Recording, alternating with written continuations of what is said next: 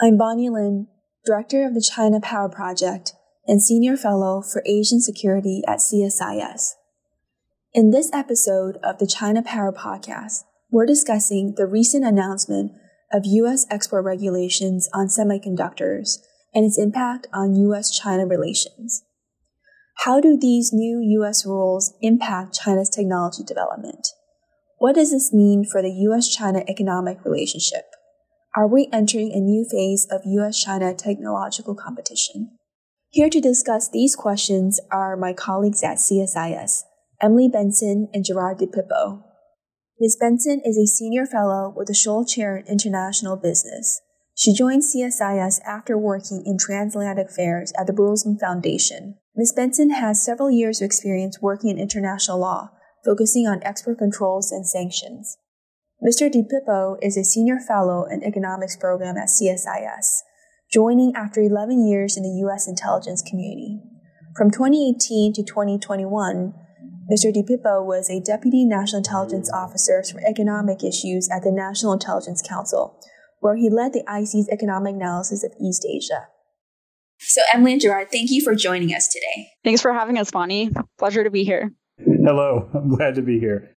Great, thank you. So, I want to start off with a little bit of background. Could one of you explain what was contained in the Biden administration's recent export restrictions on chips to China? Why is this such a big deal?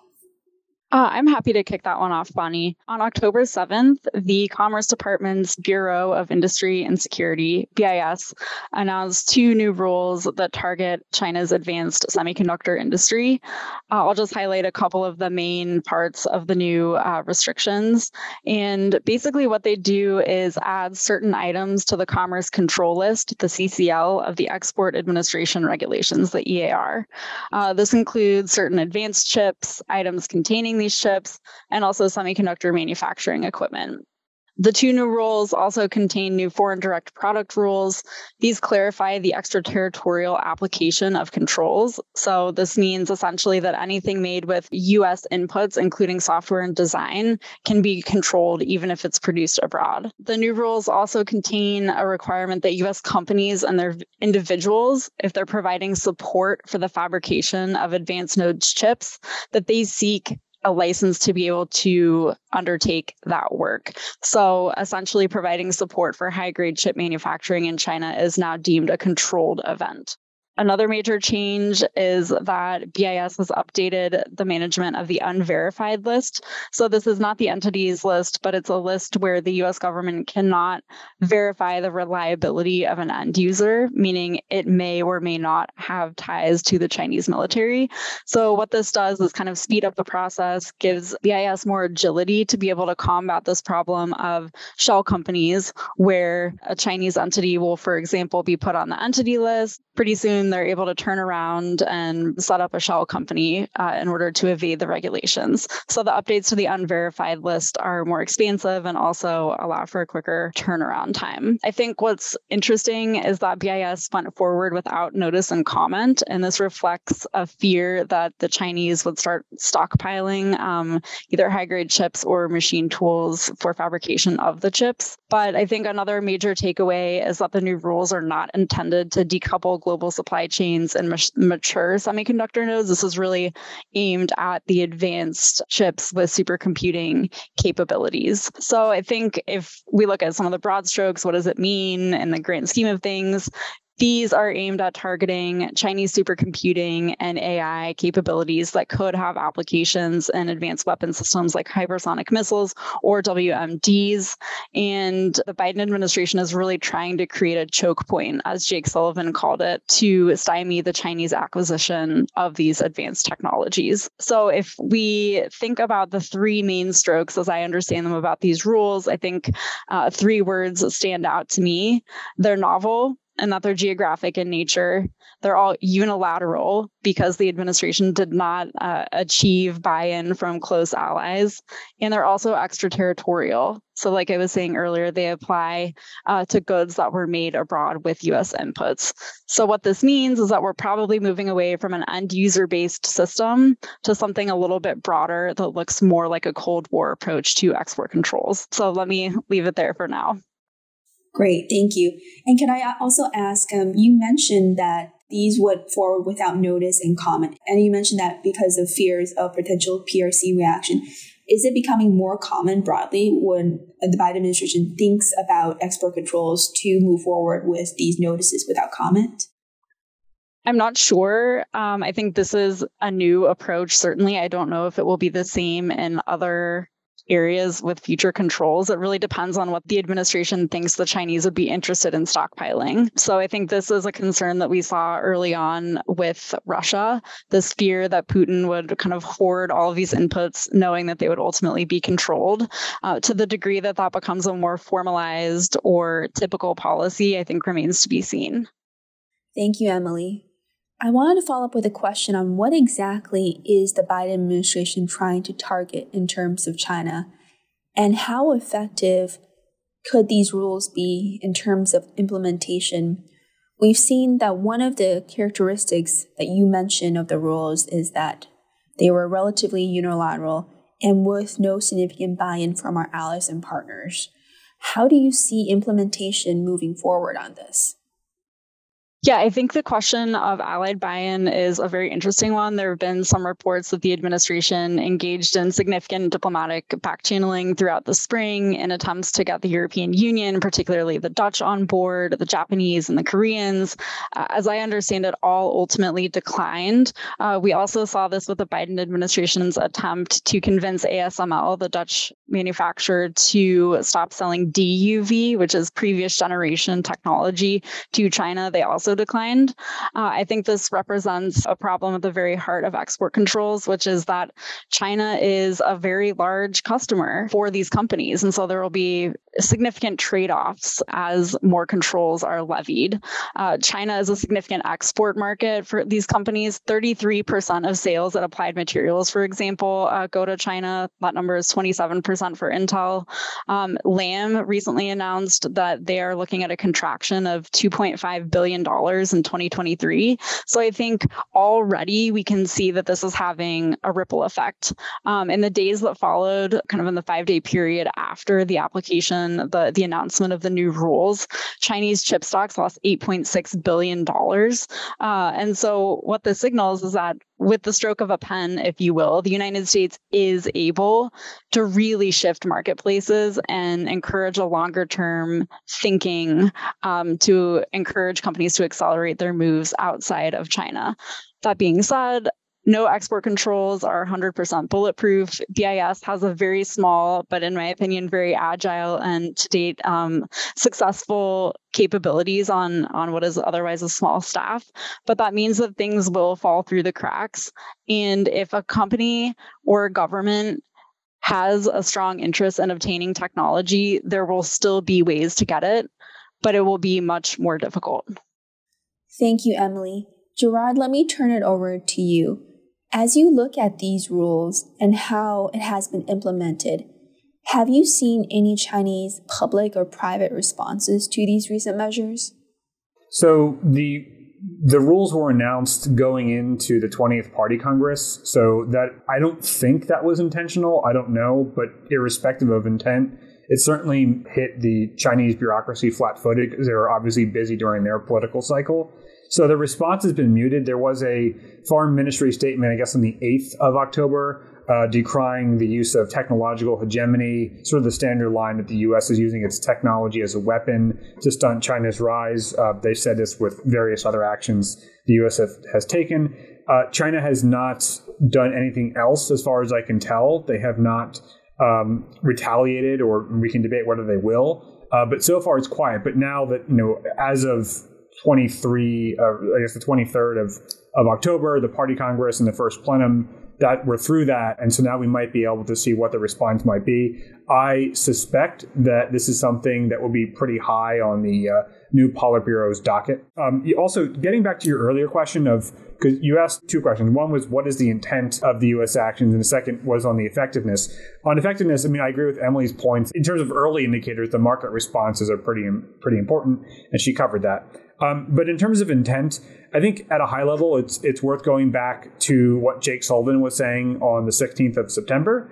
uh, he gave a speech which covered many issues, but, but part of it was talking about a new approach to export controls. I'm just going to quote what he said. It's not that long, but he said, quote, on export controls, we have to revisit the long-standing premise of maintaining relative advantages over competitors in certain key technologies. We previously maintained a sliding scale approach that said we need to stay only a couple of generations ahead. That is not the strategic environment we're in today. Given the foundational nature of certain technologies, such as advanced logic and memory chips, we must maintain as large of a lead as possible. So th- that foreshadowed what was coming. So the, the idea is it's not just leading edge. We're trying to say that we don't want China to catch up or really get, you know, more than uh, say two generations within whatever technology we're talking about. The justification for all this, by the way, is China's civ mil fusion efforts, which you probably covered on this podcast before. The bottom line there is that it's essentially Chinese official policy that whatever civilian sector technologies are dealing with, they have to be able to be repurposed upon demand uh, for military applications or for, for government use. China is trying to, in some ways, duplicate what, how they think our defense procurement system works. That's a whole other discussion. But the problem with it is that uh, CivMil fusion could could be used to apply to anything. So if you are a multinational company and you're saying, well, okay, what other technologies might be vulnerable to this type of justification? It's pretty much anything that's advanced, right? And that's it's rather elastic and in a sense, it's China's fault because they broadcast this as actually a pretty major theme in the 14 five year plan. But nonetheless, I think it, that's really adding to a lot of the uncertainty that, that multinational firms are facing now. If I could just add to what Gerard was saying about a long term shift in US thinking on export controls, this really is profound. In the Cold War, we made assumptions that anything going to the Soviet Union would necessarily end up in military use. And so we had to decide whether or not to allow it to leave US soil, if you will. Um, after the Cold War, we've engaged an end user based policy that allows for a greater number of exports. So we say if if we can determine that you will not use this technology in a military setting, then we will permit this export, uh, which we do via a licensing process. Like Gerard was saying, China's civil military fusion has really changed our calculations of what we're willing to let be exported from the United States. Uh, I think also to, to quote Antony Blinken from, I believe, a speech in May or June, that this highlights the administration's push to invest, align, and compete. And so what we're really seeing is an industrial policy here in the United States that is coupled with enhanced restrictions. So this really is building a taller fence around a small number of goods. So we mentioned the Cold War a couple of times, and I wanted to pull a couple of threads here. So as we look at what the Biden administration is doing, and if the Chinese perceive the United States as adopting a more Cold War, Cold War style mentality to technology competition, Gerard, for you, how do you think China might respond? Would they take more drastic action against the United States? And Emily, as we move forward, how do you see the United States could potentially further expand on competition with China with this sort of Cold War lens that you were mentioning? What other areas of technology competition could we expand this to? So, if, if you go back really decades, Chinese official documents, and both on the party and government side, treat the U.S. as the long term strategic threat. Um, I think around 2018, they ha- hit a bit of an inflection point in response to what the Trump administration was doing, most noticeably with the trade war, but some other actions like like the actions against Huawei. I think, in a nutshell, they, they sort of always were expecting something like this to happen. It was just happening about a decade sooner than they had forecasted. So, because the, the change in policy from from the Trump administration uh, compared to the Obama administration was fairly abrupt, um, so they weren't really banking on that. So, I think this the recent action in export controls probably does not change China's strategic view at all. They probably were expecting something like this and may not have known the details of when it was going to happen. The primary objective in both the 14 five year plan and in Xi Jinping's new development concept, or at least a major theme, is the idea of self sufficiency, by which they mostly mean technological self sufficiency. This was already a top priority before this even happened. Even if you look at what Xi's speech at in his work report speech at the party congress, you know, mostly signaling continuity in policy, but I think two two themes. One was that the basically the darkening external environment, And second was the increased, further increased urgency of technological uh, self-sufficiency efforts. So, um, you know, you could debate whether they can turn the dial up to 11, so to speak, in terms of industrial policy. They were already doing a lot on this front. Semiconductors have been a priority sector, including for government guidance funds. I mean, literally, the, the largest guidance fund is the National Integrated Circuit Fund that focuses on semiconductors, and they're already spending a ton on this. Our, our report, Red Ink, uh, which we published earlier this year, tried to estimate that at least at the at the higher level. I think what what are they going to do now? Well, one is a question of retaliation. One is what is their domestic response on retaliation. I think it's worth keeping in mind that China's response to U.S. actions, really for the past five years or so, has been fairly restrained. Uh, they usually use the word proportional, but even then, it's often not truly proportional. So during the trade war, we would do tariffs. They did counter tariffs. Their counter tariffs actually covered a smaller amount of goods in dollar terms. So then over time, they actually were dialing back their retaliation because I think they figured out it was counterproductive. And in, then in response to other U.S. actions, they haven't done all that much. So for example, we essentially tried to kill Huawei they did very little in response. They, they might have messed with a few US companies. Uh, they probably blocked the NXP uh, Qualcomm merger because uh, you needed Chinese approval for that. That might have been in retaliation, but it wasn't really a direct thing. But in general, they just sort of took it on the chin. I think part of that is that you know China is generally more cautious in responding to the United States or major powers than it is in responding to smaller economies, say like Lithuania or, or Australia, where they really do some aggressive stuff. Um, but it's also that they don't want to shoot themselves in the foot because they, I think they figured out over the past five years that a lot of these actions to retaliate against U.S. firms doesn't have the political impact in terms of decision making that they had hoped. So it's really just not all that useful to go after them. Now, in this case, I think they have to do something. I don't know what that is. It certainly won't be proportional in the sense that they don't really have an equivalent target set or anything like this in terms of how they can retaliate. Um, in terms of China's domestic responses, I, I think they're going to just throw more resources at the problem. I think they've probably already hit diminishing returns in terms of dollar investment in, in these priority sectors and whether it makes a difference. But I don't know what else they can do. I think there is there is an argument though that the U.S. action is sort of compelling aggressive import substitution that was not fully happening anyway. Uh, and so maybe that will help expedite the process. But nonetheless, I mean, the priority remains the same. It's all about self sufficiency. Thank you, Gerard. Let me ask you one quick question before turning it back to Emily. So, you mentioned that typically on the economic side, China has been relatively restrained and proportional with respect to its responses to US measures against China. Do you think that restraint and that approach will continue, given what we've seen of the results of the 20th Party Congress? That Xi has been able to appoint his loyalists to key positions of power and we're not necessarily seeing moderates with respect to the new Chinese leadership. So, whenever we're talking about elite politics, we, will have to throw in a low confidence caveat to everything we're about to say. You know, on the party congress, we could easily do a whole podcast on that. I'll, I'll spare you. But suffice to say that, uh, as far as I can tell, almost no one got the lineup correct, which just shows that we don't really know what's going on. The new lineup does seem very firmly, you know, in the Xi camp. I think part of your question depends on how you interpreted events before this party congress.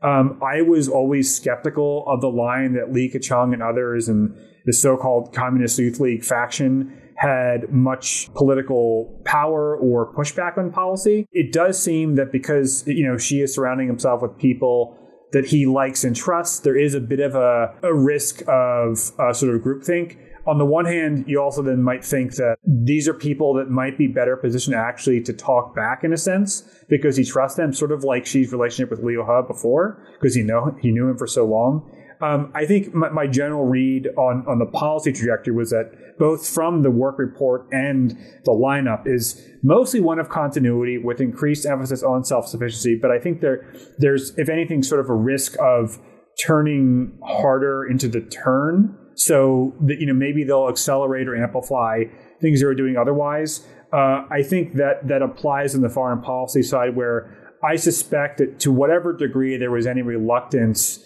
about being aggressive uh, with the U.S., that has been diminished. Except they still have the problem of one, they don't they don't have good retaliatory tools in, in sort of a symmetric sense, and two, they really don't want to shoot themselves in the foot. I think that's going to be a constant. So I'm still fairly skeptical they're going to do anything really drastic. But on the other hand, from a sort of political posturing perspective, I think it's probably more likely now than it was before that they're going to hit back with something. I just don't know what that would be. Thank you, Gerard. Emily, I wanted to turn to you to see if you wanted to add to anything that Gerard has mentioned, or if you wanted to go back to the original question I had for you of what you think the Biden administration could do to further expand the technology competition with China. Sure. If I could first pick up on what Gerard was saying about retaliation, I'm not so confident that what we will see is a small level of retaliation, if you will. I mean, if you look at the spectrum of what happened in Lithuania versus Australia, in Lithuania, they allowed a Taiwanese embassy equivalent to open and China basically levied an embargo on all Lithuanian exports to China. They've essentially ceased all trade. Uh, in Australia, what the government did was investigate COVID 19 origins, which led China to halt Australian exports of certain goods. I think there was a 70% reduction, for example, in wine exports from Australia to China.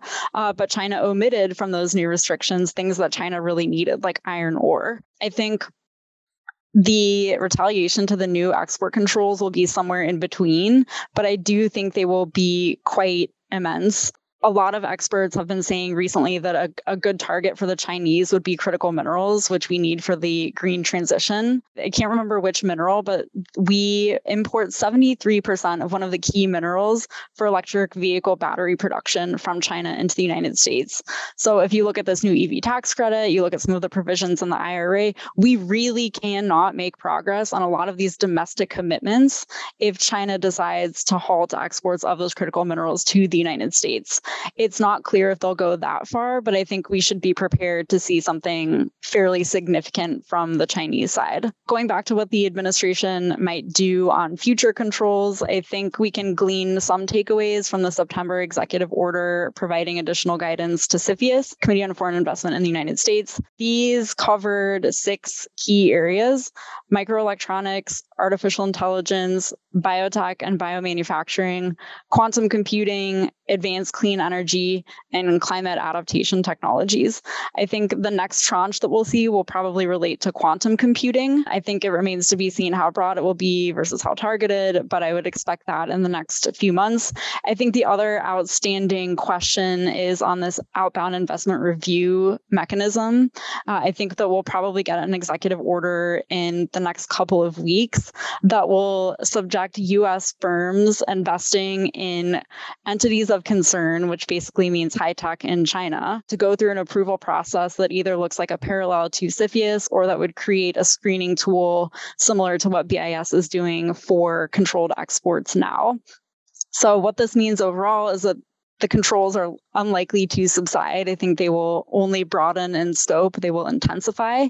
And what we don't know, again, is the degree to which China will choose to reta- retaliate and what that means for the viability of our high tech sector over time. Emily, that's really a lot to watch for. Six potential areas in which the administration could further expand technology competition against China. Could I ask both of you to weigh in? So, what would happen if we really see competition intensify in these six areas or beyond? Well, I think at a high level, even before these these actions, I would have said that the trajectory of U.S.-China relations was clearly downward, with little prospect for improvement. Maybe at best, sort of tactical stabilization. The slope of whatever that curve is is now steeper. I think, in a strategic sense, Beijing is probably not surprised by this. It's more just sort of the tactical surprise. And I think it's, you know, the, the, basis of much of China's industrial policy and economic policy is basically preparing for this coming struggle, mostly with the United States. The difficult game that China's trying to play, though, is they're trying to keep other major economies, particularly in Europe, Germany, others, neutral. And so that, that does mitigate their willingness to do things that might have, let's say, non targeted or global ramifications because what they don't want to do is discourage, you know, Siemens, VW, and others from investing in China. Their dominant strategy was and is to try to minimize China's dependence on the world by maximizing the world's dependence on China.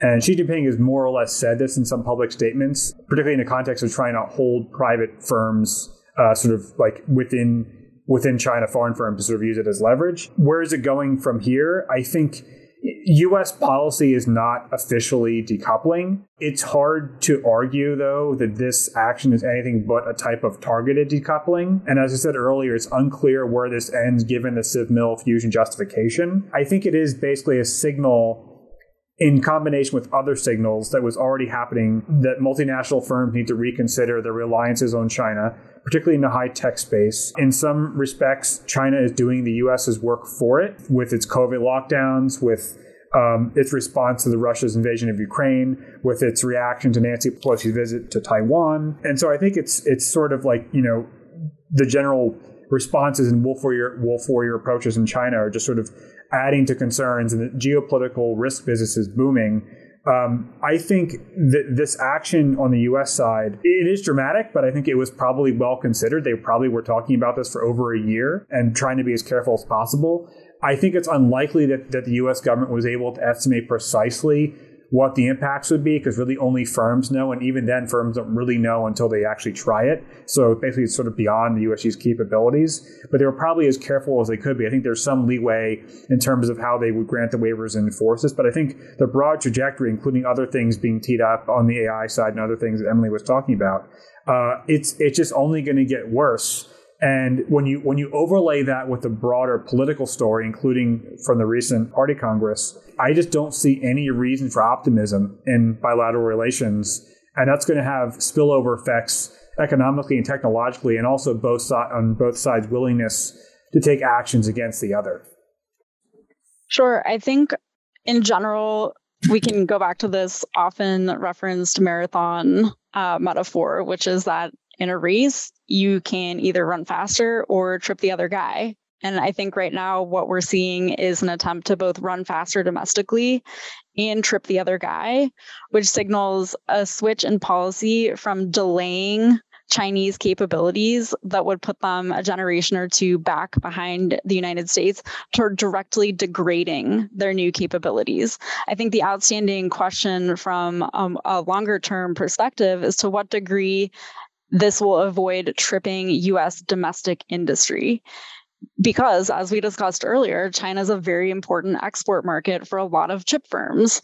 Uh, they depend on these exports to gain revenue to invest in the next generation of R&D. This is what keeps the United States semiconductor industry ahead.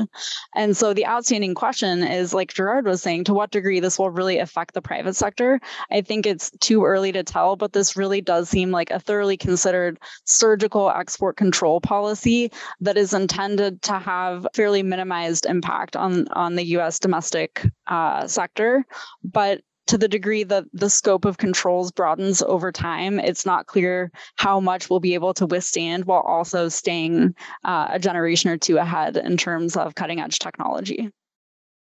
Emily, on your point of U.S. domestic companies, have we seen a strong response from U.S. companies to these regulations?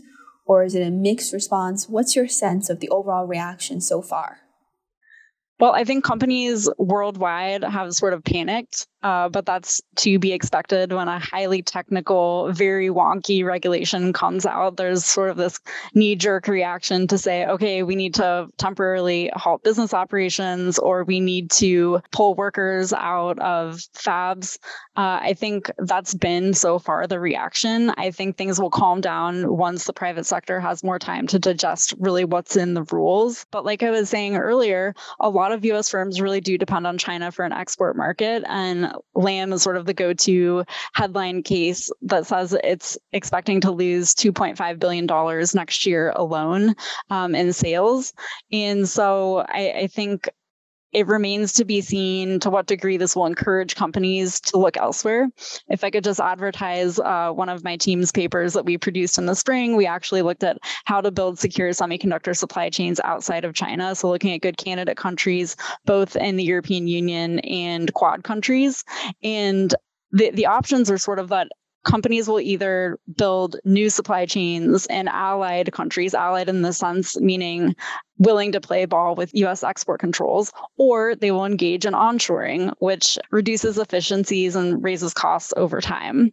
So I think, long story short, it's early days, but the effects will be profound. We just don't know to what degree and over what time horizon.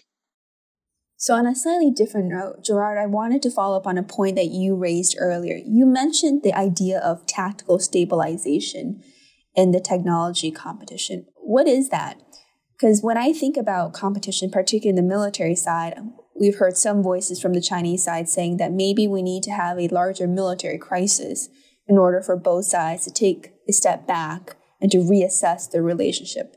What is tactical stabilization on the economic front? How do we think about that in terms of moderating technology competition?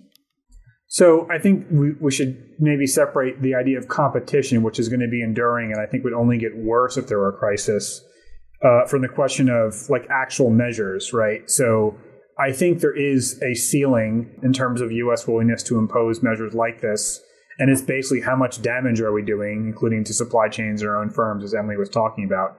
I don't know what that ceiling is. I suspect, you know, this was carefully calibrated to the extent it could be. I think at, at a certain point, maybe in not too distant future, not you know not too many moves ahead, the U.S. will roll out all it's willing to do for now, and in terms of trying to trip the other guy, so to speak as Emily was saying, and then maybe focus more on running faster. Because, you know, if you're running and you're trying to trip the other guy, you're also at risk of tripping yourself because you're tripping him, right? So I think that's that's the risk. Would you consider that stabilization? Well, it might be sort of like a tactical stabilization in the sense of not not adding more fuel to the fire, but it's not actually an improvement, right? And I think the, the long term planning on the Chinese side is certainly not assuming that US China relations get better. And the general attitude in DC is the same, right? So I just I just don't see that stabilization as being sort of an enduring or a structural feature. Great, thank you. So we talked a bit about how we don't think these regulations were timed with respect to the Chinese 20 party Congress. Do we think that on the US side, this was timed or linked to the release of the US national security strategy?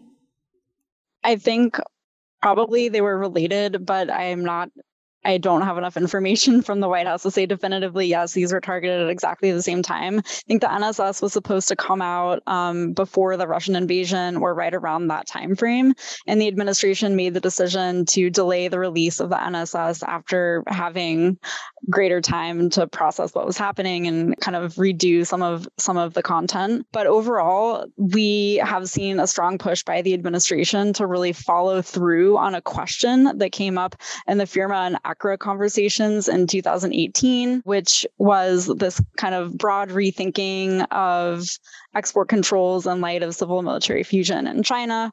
But Congress did not go so far as to actually define national security. And what we've seen in the last um, decade, if not longer, is the increased infusion of economic considerations into national security. And so this has really been a hard thing to define, if you will. And I think over the last year, we've seen several attempts by the administration to reach a definition of what constitutes national security. So, in the context of export controls, traditionally they were purely for national security purposes and were not strategic controls. They were not attempting to bring about some greater geopolitical change in the long run. Um, they were governed largely by the structure of lists of specific items that are designed for WMDs or conventional weapons applications.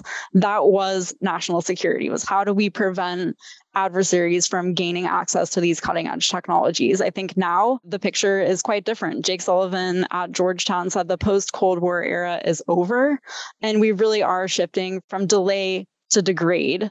Uh, and so, what that means for national security, I think, is that we'll see an increasing presence of economic statecraft considerations in our approach to security over the long run. So, I think there's been a clear evolution under the Biden administration and how we actually go about defining these things. But to the extent that the two were released at the same time, I think is probably a coincidence, but part of a broader framework. So, in the interest of time, we'll need to wrap up relatively shortly, but I do have a set of final questions for both of you. Emily, you had talked about how our allies and partners have responded, but could you elaborate on that a little bit more? In particular, I'm very interested in seeing how our European allies and partners have responded. How do you see what our European colleagues are doing? And what do you see as the next steps for crafting a less unilateral approach to either these sets of regulations for China or overall competition, technology competition with China? Yeah, thanks for that question, Bonnie. I think it's really an excellent one. And I have been trying to get an answer to this exact question since October 8th, I suppose. I've been shopping it around with heads of financial institutions in Europe, with a broad stroke of private sector representatives and experts. And what's curious is that the European response so far has been fairly muted. We finally had the CEO of ASML go on the record last week and say, well, at the end of the day, um, ASML won't be implicated to the degree that we initially anticipated. We have a backlog of orders and other countries countries like Korea and Japan that will sustain ASML uh, export revenue. And so I think the muted response is really telling because the Europeans um, are kind of keeping their heads down. I think they're curious to see what's around the corner. But at the same time, it really does show the difference in approach uh, among not only Brussels, but also individual member states and how they regard China. If you look at Germany, Germany's economy is very imperiled right now by an increase in energy prices. I, I heard from someone at the, the DG level in Brussels uh, a couple of weeks ago that aluminum production in Europe is down 50% in the last six months. That is a very scary figure when thinking about the long term viability of the European economy. And so these new controls that risk a reduction in revenue for European firms comes at a very bad time when it's unclear if the European industry can withstand additional hits.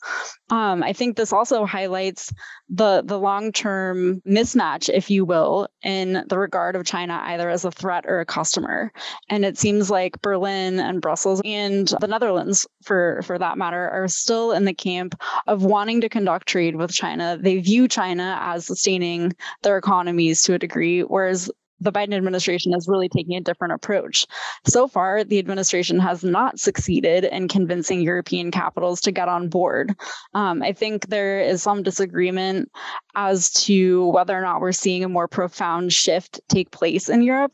It depends which country we're talking about, who you're talking to, which industries you're talking to in Europe. Um, but there are some in Washington who are optimistically hoping to see a sort of sea change in the European approach to China. And it's not clear so far that that's really happened. And so I think as these controls intensify, as we continue to infuse the definition of national security with economic considerations, where that leaves Europe is an outstanding question. I'll just finish um, this answer with one more um, short statement from Sabina, Sabina Weyand, who is the Director General for Trade in the European Union. And she's repeatedly said that the European Union should not become collateral damage when it comes to the US approach to China. And so I think that's really something that's important to take into account in the long run, particularly as the United States starts laying the foundations for a new multilateral export control regime that would probably replace the Wassenaar arrangement. We really will need uh, allied buy in to make these a success. And it's not clear diplomatically how that will be achieved. Thank you, Emily. And last question for you, Gerard. As we look at the Biden administration's new regulations uh, against China on the technology side, how much should, do they actually matter? Are these measures going to stunt China's economic growth? And more broadly, how much would it impact China economically? I would think about these controls and maybe other subsequent controls that might be coming. The impact on China, I think, matters more for Beijing's sense of national security than it would for its actual economic development. Now, that's that's my sort of objective view. I think in general, the Chinese government has a, uh, a techno fetish. I think they overweight the importance of technology. Uh, specifically, they overweight the importance of owning and controlling technology in terms in terms of development. What actually matters is the adoption and diffusion of technology, which often does not require you to be the one making it. In fact, most the most technological gains, innovation gains, are not captured by the company that makes the product, right? So you can still have all the benefits of semiconductors if they're made in Taiwan rather than China. Um, and in fact, if you try to scale it, it's like TSMC, which is the gold standard of, of, of semiconductor firms their total workforce worldwide is, is, is 65,000 people. SMIC, the major Chinese uh, semiconductor firm, has about 18,000 staff. Okay, China has a workforce of over 700 million people. There is no world in which a anything above a negligible share of the workforce, even a, even a major share of the educated workforce, is working in this particular field. I think it's more of all the downstream and applications of, of related technologies which doesn't necessarily require ownership of it, although there are some spillovers, some sort of learning by doing. I think that, that really this is part of the theme of what Xi's recent work report was saying is that national security is paramount for Beijing. They don't want to be cut off from foreign powers or really the US, and they worry about choke points. And so, in that regard, indigenization does matter quite a bit. But in terms of economic development, it's it's maybe of secondary importance. I basically think that you know whether the Chinese economy reaches high income status doesn't really matter. It doesn't depend all that much on whether they're successful in chips or other high tech uh, sectors. I think if whether they become very rich might depend on that, but sort of whether they go above middle income doesn't. What matters more is sort of the innovation environment, the market environment that would have enabled those types of technologies to prosper. So it's sort of like a coincident indicator. It's not that the ownership of chips per se results in prosperity, but if you have the environment that can produce that, maybe it, has other broader spillovers. But in the case of China, I mean, particularly in response to these actions, they're just going to go even harder on industrial policy. Um, and the state is already, over the past two years or so, in Xi's you know tech crackdown, so to speak, demonstrate a clear prioritization of manufacturing over services, even though services are what large economies actually do. It's what most of China's economy is, in fact. So, in a sense, they're sort of neglecting broader economic development for a focus on technological vulnerabilities. Great. Thank you very much, Emily and Gerard. This is a really fascinating discussion looking at both the U.S. approach to China and how China may respond or may not retaliate. Thank you again for joining me today.